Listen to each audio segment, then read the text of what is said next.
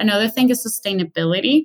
If you have mass transportation in an autonomous capacity, you don't need to own a car, right? Electrification, electric vehicles will merge with autonomous technology. So then emissions will be reduced. And then also, when you think autonomous trucking, that would also simplify the supply chain that we're very so much dependent on right now. And there's so much trouble within the value chain there. So hopefully, it'll make the world a better place eventually, not today, but five to 10 years down the road.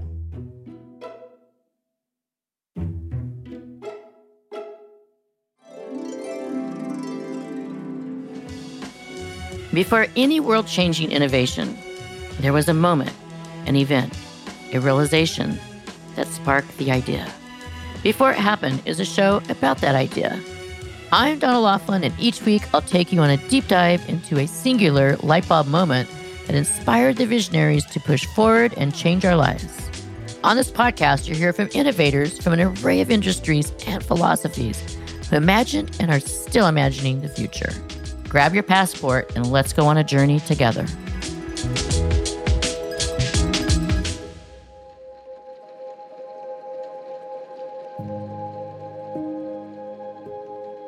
Fascinated by transportation, mobility, and self driving technology. On this show, we've already talked about cars, motorcycles, bicycles, planes, rockets, even tractors.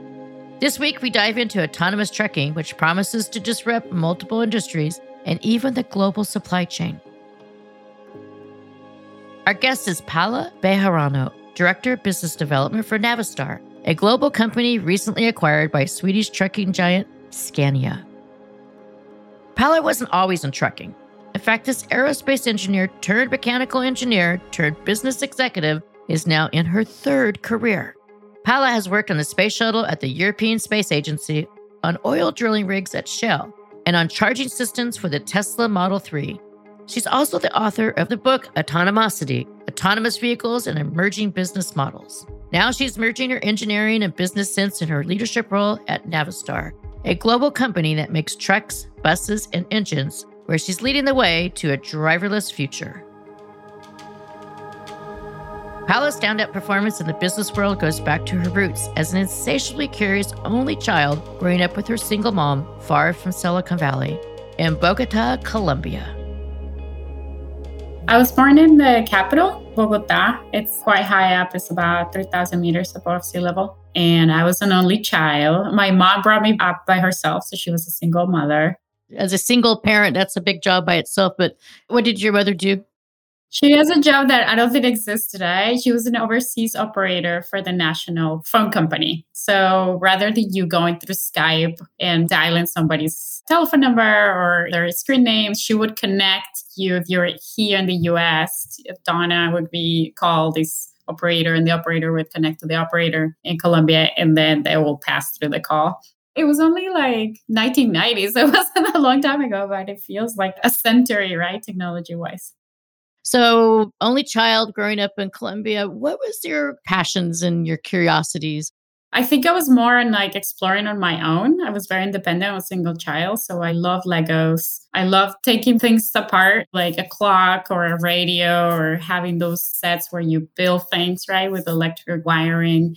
And my mom was really big into encyclopedias. Back in the day, people come and sell you encyclopedia at their doorstep. And my favorite is the space, the planets, Saturn, Jupiter, the universe, the galaxy. So I was really into that. And from school, I just really liked geography, geology. I was really interested in technology and innovation and this deep learning curve, just this absorbing knowledge and I've always had the freedom to try new things. It was never like, oh, trucks are for boys, right? So don't play with that or don't play with Legos. So I think that combined with exposure to all these encyclopedias and scientific principles, I think led me to a career in innovation and technology.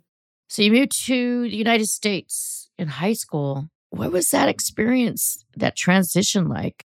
It was a small town. It was called Bethel, Connecticut. A tiny, I don't even know how many people, probably 40,000, 30,000 citizens or people, live, inhabitants. And uh, they didn't have ESL, English as second language. I was probably one out of three Latin Americans that lived there.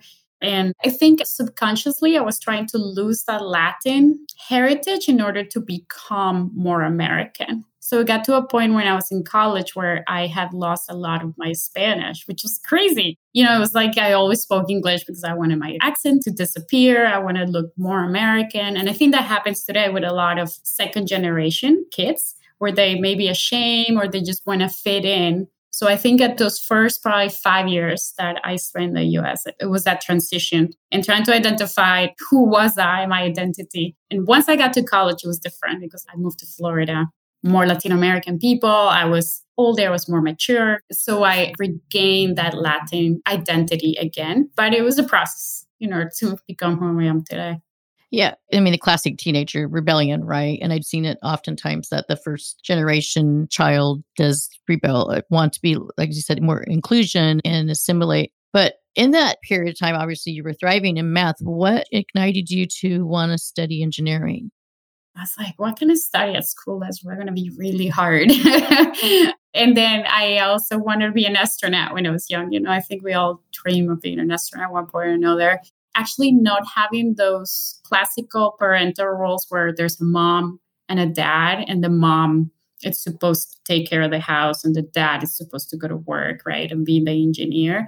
Not having those differentiations i think it completely erased from my mind that barrier that oh my gosh i'm going to be the only girl there right? When i came into school it was like oh yeah it seems like i'm the only girl but it was never the fear of encountering people that didn't look like me. And I think at that level, there's not so much of that differentiation between female and male at least I was oblivious to it or was feeling like at class my opinion wasn't heard because I was a girl. My personality has always been very opinionated and I've always liked to speak in class. I think that's also seen my mother raise me on her own, right? She had to provide for us, right? She had to speak up, she had to figure out how to get a mortgage for the house, right? So I think seeing that, taking that initiative, it helped me to just be that person that speaks up and stands up and raises her hand. And I take being a female as an advantage because people would always remember you if you're the only one in the room and I did. I leveraged that. I was like the one girl out of 30 people in my rocket propulsion class, right? So if I go to the professor, if I did study groups, people would always know who I am. And I think that's not a bad thing, really, because then it helps you. It helps you with your voice. It helps you build a community, build a network. And I think that that's worked out well throughout my life, to be honest. So when you're in college and you come out the other end with your degree, what was your first job? So uh, when I was in Florida, they have a co-op program. So I was working at NASA, Kennedy Space Center, which is crazy because that's like, oh my God, I want to work in space one day. And then I got it and I'm like, wow, you can really get what you want if you work at it. So uh, I was driving back and forth from UCF. It was about an hour. And I was going to reliability engineering for the shuttle, the space shuttle. So I would crawl into the space shuttle to do inspection of systems. It was just so cool. I couldn't believe I was there. Met a bunch of astronauts I watch a bunch of lunches. I would do inspections on the tanks. I don't know if you ever seen the big orange tanks. So it was kind of living the dream. I was like, oh my God, this is what I wanted to do. My first job as I was finishing school, they asked me to stay. They offered me a job. And at that point, I was like, well, I was homesick. I wanted to go back to the Northeast. And I also wanted to keep studying, actually, funny enough. So I worked there and then I got a fellowship at Northeastern up in Boston doing research. And that was when I got my master's in mechanical engineering. And then how did you ultimately end up at the European Space Agency?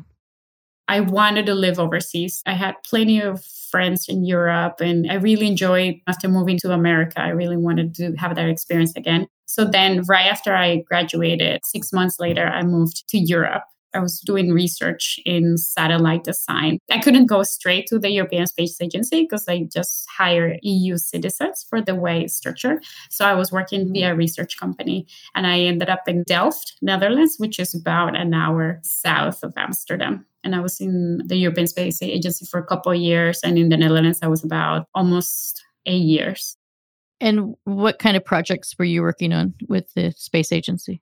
So I, I did a lot of 3D modeling, designing of assemblies or mechanical systems that would go on a satellite for European Space Agency. So one of our projects was to create this optical assembly that would measure atmospheric pollution levels for a specific satellite for ESA.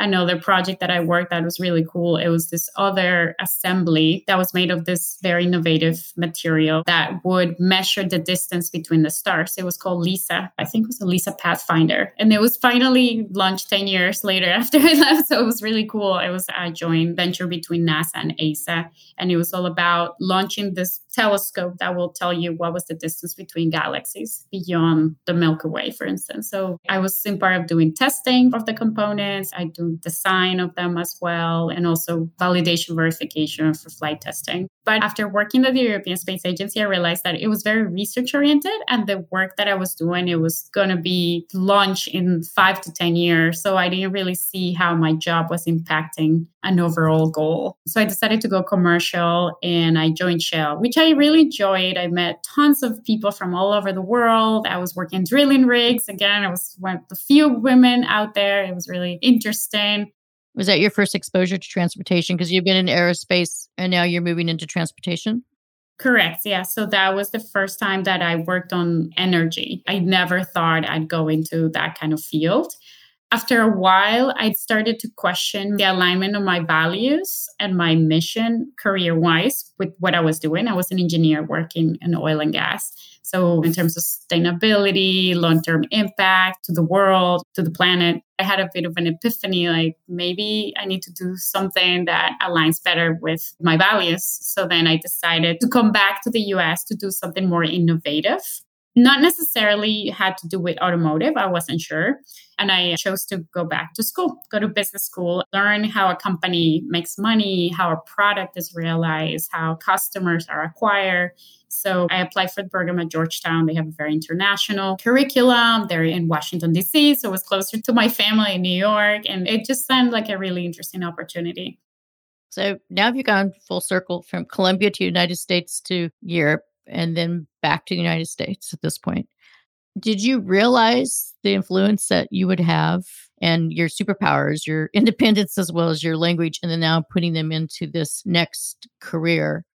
I feel like I was new. Like I was just this person who's just picking up automotive. So I worked with a professor for my university at Georgetown and I started interviewing people in the industry. I started to come up with different theses around the technology. But it's always been a really like I have to hustle. I have to really get out there. And I'm not a software engineer by background. So I don't code at all. And when it comes to autonomous technology, that's huge. You should be able to understand those concepts because it's all product based. And if you're in Silicon Valley, your software skills become more important than your hardware skills, to be honest, as a mechanical engineer. So I saw that as a disadvantage. And then I was going into business. So I was abandoning my engineering career, right? My, my engineering skills, but I saw it as an opportunity to have an unfair advantage where I could combine both business and technical. And that's how I got into business development. And halfway in my business school experience, we were supposed to do a summer internship. And I had no clue what I wanted to do. And I applied to Tesla and I was like, probably not going to get it, but let's just apply. I actually got an offer to go to Fremont for four months in California. So I got there and there was all these robots working on these cars and there was this robot arm that picked up a car like it was nothing. And just like seeing that the whole automation in manufacturing and then sitting in the car while it parks by itself and it does all things that are the autopilot, right? So like a very advanced level two, we call it, if you talk about the automation levels from zero to four or five. I think that was my first exposure, and I was in love with the innovation, the technology, the mission driven nature of the company. I think overall, it just opened the doors and opened my mind to new opportunities. And that's where I decided to write the book on autonomous technology. So you're writing the book while working at Tesla? I did it on my second year of MBA. Yeah. Okay, gotcha. So while you're at Tesla, did you feel that Tesla was the gold standard for autonomous cars? I didn't really understand much of autonomous technology when I was at Tesla. I was working more on the manufacturing side, building the machine that builds the machine. So I couldn't tell you at the time if Tesla is the gold standard. Now I can say that there's different school of thoughts, right? Uh, Tesla is moving towards perhaps not a lidar approach, while others use lidar. So I would say they're one of the few companies that were first, and they've collected a lot of data, which gives them an advantage. Besides, they don't have an autonomous vehicle today. They have a very advanced level two, which is ADAS, which you probably have in your car as well. I think eventually they'll build a self driving vehicle, but that's not the whole purpose at this point. I think they're trying to build more electric cars to bring down the price of them. So that will be a secondary offering to the customer, but not the main purpose of the company. Engineers typically design for the most common scenarios. However, when programming for self driving vehicles, the most problematic and most publicized errors are the edge cases. In other words, all the things that can go wrong on the road that you never expected. And as every human driver knows, edge cases are everywhere. Failing to engineer for these scenarios means accidents, deaths, liability, and regulatory setbacks. And failure is simply not an option. Here, we dive into what that means for autonomous technology.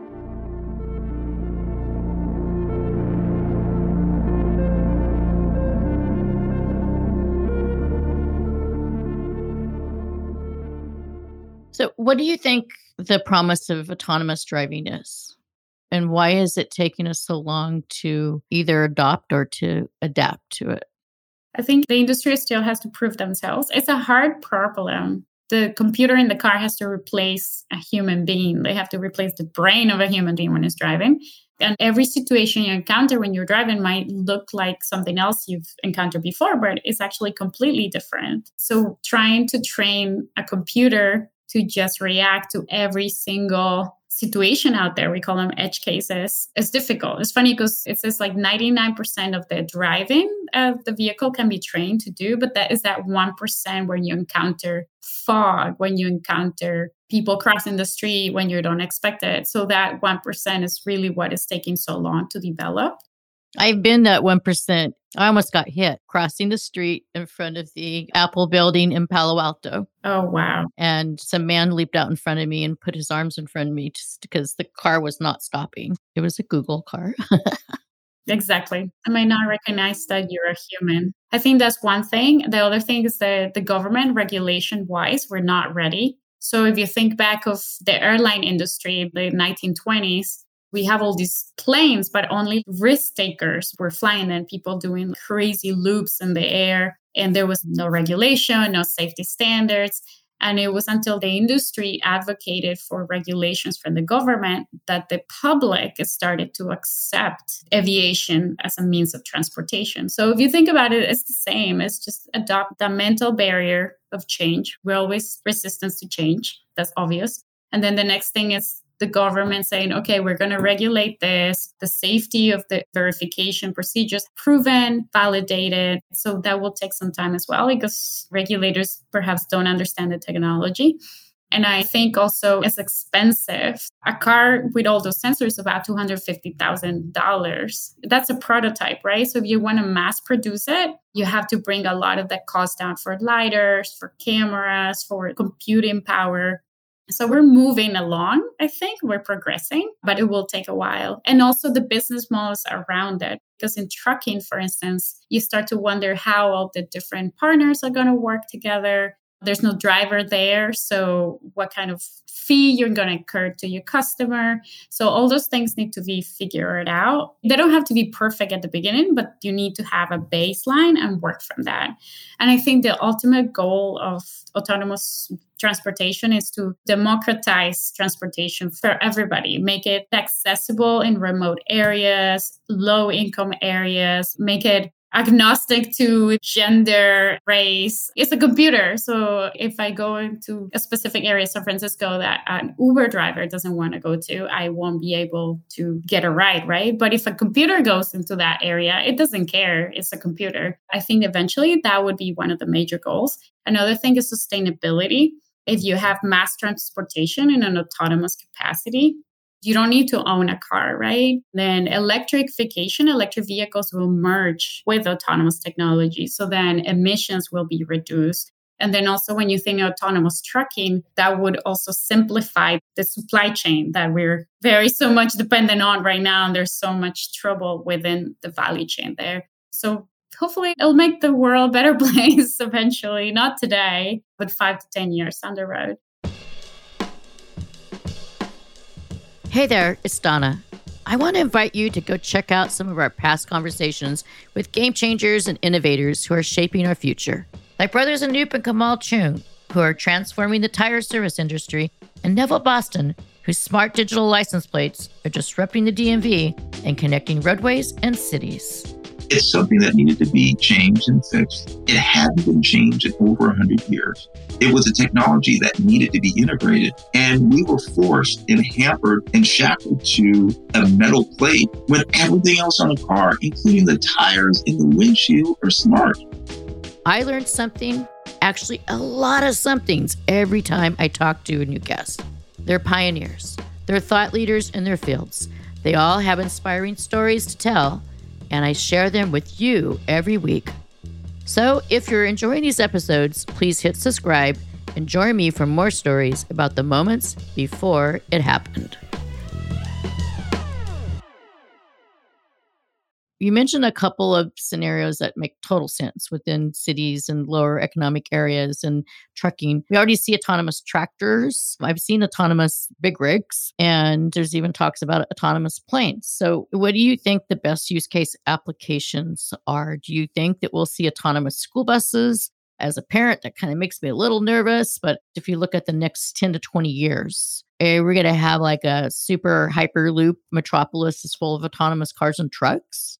I think because I'm working at a truck company right now. So I think for sure trucking is going to be the first use case that's going to be fully autonomous. And I believe that because it's the less complex problem a truck drives straight down a highway. So there's no pedestrians, there's no lights, there's no dogs running across. It's going to be the easiest. Also, the market is huge. It's like $800 million, take into account like e commerce and all this next day delivery demand by the market. So all our goods are being moved around the US, right? Through rail to ground, ship, whatever. So I think that that's going to be the first use case. I don't discount things like the school buses. I think any kind of mass transportation, it makes sense to automate.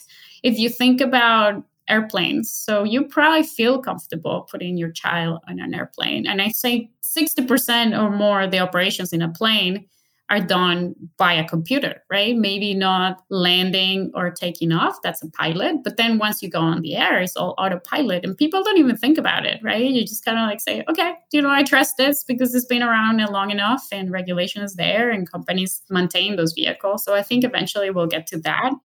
Do you have any fears about autonomous transportation? I fear that perhaps we get ahead of ourselves and there's more accidents. So, like you say, a lady in Tempe, Arizona, probably five years ago, she was crossing the street in the middle of the night and this autonomous vehicle didn't see her, or it was a false positive, if you want to use the industry terms. And she died. And that caused so much stares within the industry. People started to say, oh, maybe this is not ready. Maybe this is not good for society. And it was really, in fact, that within the culture of that company, there were so many red flags and so many warnings had been raised, but nobody really listened. That's my fear that we might recklessly launch something and accidents happen, and then that is counterproductive to the industry. I think that's probably my biggest fear. Or people that use Teslas and fall asleep on the wheel or they read the newspaper. It's not meant for that. It's not an autonomous car. I've been with those people. yeah. So, in one hand, you have to put it out there in order to validate it and to make people comfortable with the technology. On the other hand, people are going to misuse it. And that happens with everything. Who is responsible for the incidents? Is it the owner or is it the car manufacturers? Or when something is autonomous and it's perhaps used in a public versus private domain, who's responsible? That's a great question. And that's a liability question, right? And I think insurance companies are wondering that. Tier ones, which are the sensor providers, are wondering that. The OEMs, uh, fleets, if we talk about cargo. It's a topic that is not defined at this point, just because we're not fully commercialized, right? We're not at that point. At this point, the technology companies or whomever is doing the testing would be responsible. But there could be a case to be made that responsibility lies farther upstream. Paula wrote the book Autonomosity Autonomous Vehicles and Emerging Business Models in 2019 to explore technology, competition, monetization, and policy in the autonomous driving industry. This led directly to her next role in the trucking industry. It's autonomosity. It's the combination of curiosity we're autonomous. It, it was like, again, an epiphany. I didn't have to think about it that much. It had a nice ring to it. So I chose it as a title. You just have to break it down, but it brings the best from your childhood to where you are now at Navistar, right? Your curiosity in the autonomous world coming together. But you wrote it in 2019 and it's 2022. Is there another chapter that you would add to that book? Yeah, I think definitely my book focuses more on uh, ride sharing middle mile. So class one to class four vehicles. And it doesn't touch on trucking at all. So then I think there's like a whole different book that to do. And then the data aspect, because in my book, I do touch upon data handling, data transferring, data connectivity, but data monetization, there's so much to it that keeps coming up and it's not super defined today either. So I think that would be a really good chapter to complement the book. I know this is important to describe very specifically what you're doing now and what ultimately you think you're going to be doing next. Yeah, so I'm a director of business development for autonomous vehicles for the programs that are being developed internally for Navistar. So, what that entails is that I do all the strategic alignment of the different functions internally for the company. If you think about what do we need to build an autonomous truck, an autonomous ecosystem, you have engineering, you have after sales, service, warranty, I don't know, marketing, so that's one part of my job. And the other part is working with our external partners. We have companies that develop self driving software. So, how do we work with them together? And then also, Navistar is part of a bigger group. We're part of Scania and Traton, which is a global organization. So, how do to make sure that our roadmap in the US aligns globally, right? And I'm talking about like five to 10 years down the road. So, it's really interesting because this is all new. Nobody has done this before, right? And we don't know what's going to happen in five years. So it's really cool to be able to have that kind of power to just set a whole strategy for the company. It's very scary because you're probably fit at least 50% wrong, right? Inaccurate how things will be five to 10 years down the road. And also the how do you change an organization that's so used to manufacturing vehicles, safe, reliable for the last 100 years into the unknown, the complete uncertain unknown. You're not innovating a process anymore. You're not Henry Ford trying to get everything perfect and, you know, Japanese principles of just in time. It's all product development. It brings like a whole different skill set that you don't have at the company, you know? So it's uh, all those different challenges I have to work with day to day. It's exciting, but it's definitely not boring. well, and the transportation trucking industry is massive. So I personally hope that the autonomous technology is applied in some of the applications that you described in meaningful places that allow us to reduce our carbon footprint, to be more sustainable, instead of having you know one person in a four person passenger car all the time certain things and duties and routine things that can be done whether it be the postman or food supply chain can be done you know much more consciousness. So if you're going to create the metropolis of the future? Is it an autonomous metropolis? Some aspects, yeah, definitely. Transportation will be autonomous. If we think about it, at least in the Bay Area, you spend a couple of hours going from San Jose to San Francisco or going farther up north. If you take that time that you spend driving in something productive, working or spending it with your family or resting, whatever, I think there's so much to it to leverage from that time that you spend in a car because you want to get from A to B. It's not that you're dying to drive that car, right? Definitely feel like the future is autonomous, but it's also integrated within an ecosystem of electrification. So my autonomous car is is sustainable, it's emissions free. And then also, if you bring in hydrogen, that's another automotive innovation that's coming up as well. Development of autonomous technology will lead to other developments in peripheral industries, right? For like medical purposes or space exploration. It always bleeds to other industries, which is what I really love. And then, like I said, it democratizes society in terms of transportation, social status, economical status. And then it makes us also much more connected as a community. There's a couple of these future cities that are being developed in countries like Qatar, Dubai. They're trying to integrate all that as well. And the Hyperloop concept also. It's also providing data on the vehicle, on the people in the car. I think that's another one. So it's connected. Who owns that data that's being collected? Is it my data or is it the data from the vehicle or transportation platform?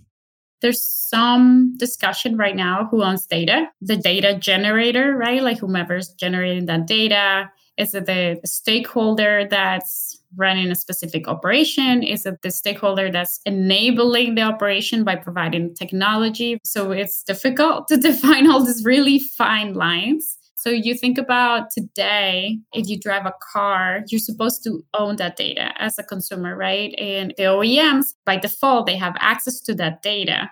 And they're very overzealous to share that data with telecommunications companies or, I don't know, retail companies that want to know about you but they are in some cases at telematics the third party needs access to that data in order to feed back to the consumer in order to flag oh there's an accident in this road or you're passing XYZ location that you want to know about. So it's kind of like a circle. It also depends on the context and also functionally. There's got to be frameworks in place that entities agree upon in order to have a benefit. Everybody should be benefiting from the data. And then there's the next level. It's like, okay, we monetize the data who should get that revenue, right? That revenue should be allocated to what party based on that data utilization and ownership. And cybersecurity as well comes to place, obviously. So it's very complicated. It's another problem we're going to have to figure out in autonomous technology. And that hopefully will help other industries as well. So you have worked in energy and aerospace and transportation what do you think the next generation of people that want to pursue a career in autonomous, what skill set in terms of acumen as well as not just the academics, what do you think that the career really needs to bring to the table? I would say from personal experience, for me, I work in very traditional companies at the very early stages of my career, NASA, Shell. So it didn't provide me with that design thinking ability. And then I didn't get to know what I, I didn't know till I came to Silicon Valley working for a SaaS startup developing software. And it was all about creating new business models, creating the new concepts. So, an element of creativity is super important and having that iteration to fail fast, what they call it. So, Lean Startup, I don't know if you're familiar with the book, is all about testing experiments. And that's how you test the market, that's how you test technology, that's how you tune into the customer that's going to really buy your product or understand what is their pain point and their need and validate all those assumptions. And that comes with an element of entrepreneurship that you're not really taught at school. So I think that element of initiative, of being creative, I think is super important for people today because as big companies move into this era of connectivity, autonomous, AI, computing, all these new things, they don't have the right skills in house, right? And they're going to have to get people that could quickly ingest information and then start theorizing or make hypotheses of what those new business models, new strategy, new go to market methodologies will be. And it's also important to be a well-rounded individual. I'm a generalist, which some may argue that that's a bad thing or a good thing, but you should have people that are well averse in software engineer, they're aware of the new technology trends that are out there. They should be really customer focused, like understand voice of the customer. I think that's super important if you're launching a product nowadays. And then also within traditional companies that desire to innovate, even though it goes against all your 100 years of intuition doing things the same way. And today, working at a truck company, you see that. You see there's some resistance to change, but I think it's normal obviously, because they've done things a certain way. They have safety procedures, they have design procedures. So, how do you change that mindset in order to be able to stay relevant, innovate, and be competitive in the market? STEM education is like the new liberal arts when you apply the humanities and it's called STEAM. How do you mentor the next generation? And how do you get more women to want to explore and do the career that you've had? That's a good question. I'm always thinking that how do we get more female entrepreneurs, right? So I tried to be a role model to other people. I tried to see myself as somebody that other people can look up to. Like, oh, there's women in the autonomous industry, right? There's women in engineering. I think we should try to break down those stereotypical roles from early on in childhood. Like girls don't have to play with Barbies, boys don't have to play with cars, and just instill that level of curiosity and questioning. Just question why things are the way they are. Why is the sky blue? Why do planes fly? Right? So just that questioning from the very beginning and exposing people to knowledge. I think knowledge is power back in the day before the internet existed, right? It was only for selected few that knew that you have scholarships to go to university, right? Or you can explore different fields. You can write books and self-publish if you wanted to. So exposing people to knowledge and giving them that connection to mentors that have accomplished things, I think is super important. And one last thing, I think the little moving to a new country, learning the language, the little achievements build that confidence. So I wonder how we can have that for little girls where they can accomplish a small science project, right? It's a competition or whatever, a scholarship. And that gives confidence that you can do more and be more.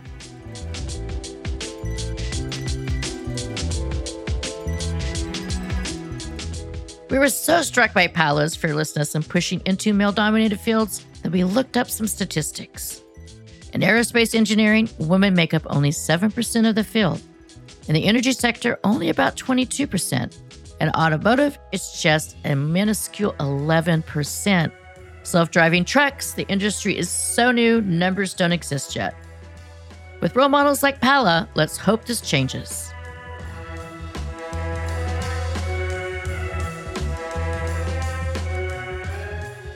Thank you for listening. Follow Before It Happened on Instagram and Twitter. And don't forget to subscribe, rate, and share the show wherever you listen to podcasts.